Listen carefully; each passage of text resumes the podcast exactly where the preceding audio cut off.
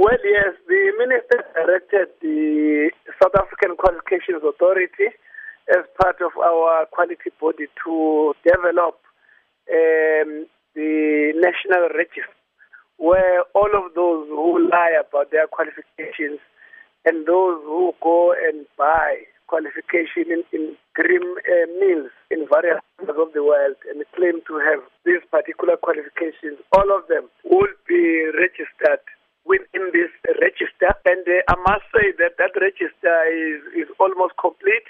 All what we are looking for now is the legal opinion with respect to making sure that all of those names are really made public, uh, and we, we, government will put them on their website. Ourselves as the Higher Education and Training Department, SAQA, so that everyone can able to see that Mr. So and so, Miss So and so, falsify about qualification that he or she claimed to have.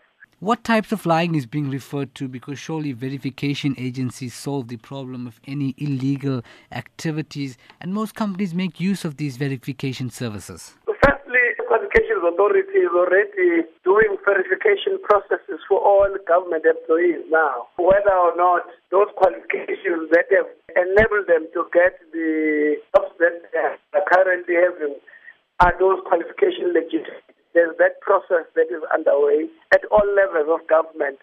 And the, the minister has made a call that the private sector must follow suit.